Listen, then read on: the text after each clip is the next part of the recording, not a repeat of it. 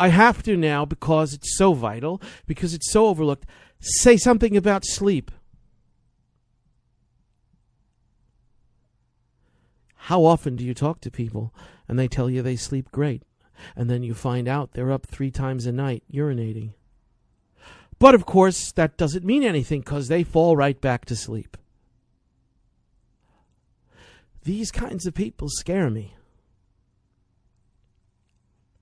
Because if they were half connected to their existence, they would come in and say, I get up three times a night, and that's why I'm exhausted. But I don't hear that. Do you think it's possible that a lot of people are living the kind of life where they don't even feel their exhaustion? Do you think it's possible that a lot of people up to a certain point are living their life in such a way that they're in post traumatic stress syndromes? And that really asking them to feel their fatigue is the equivalent of asking them to feel their fatigue the day of an earthquake?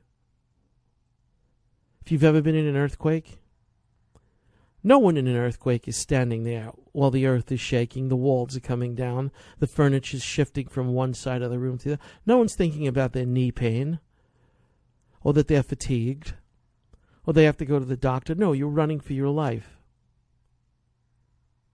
Do you suppose that a lot of people live like they're running for their life all the time?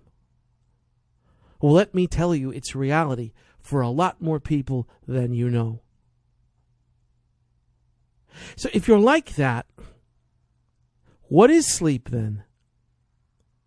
Sleep is just some interference to what otherwise will be the continuation of running for your life. There are many people that don't feel their fatigue because they're in shock. And then there are many people who are not sleeping. You would be amazed how I wish I could give you these experiences. Well, for some of you, I have in your own personal life.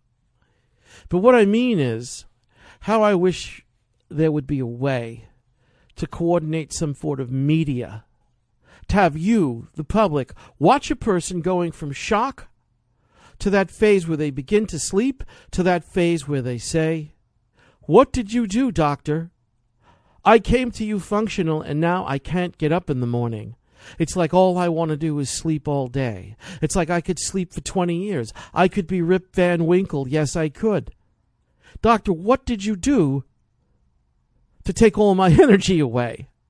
That's what they say. They're so stressed. They live so deeply in shock that when their body finally on the right track, starts sending them messages, imploring them, beseeching them to respect the fact that they need to rest.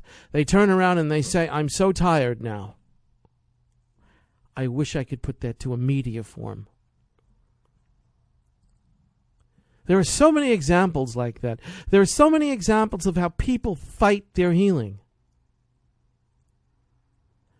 They don't know how to be nice to themselves.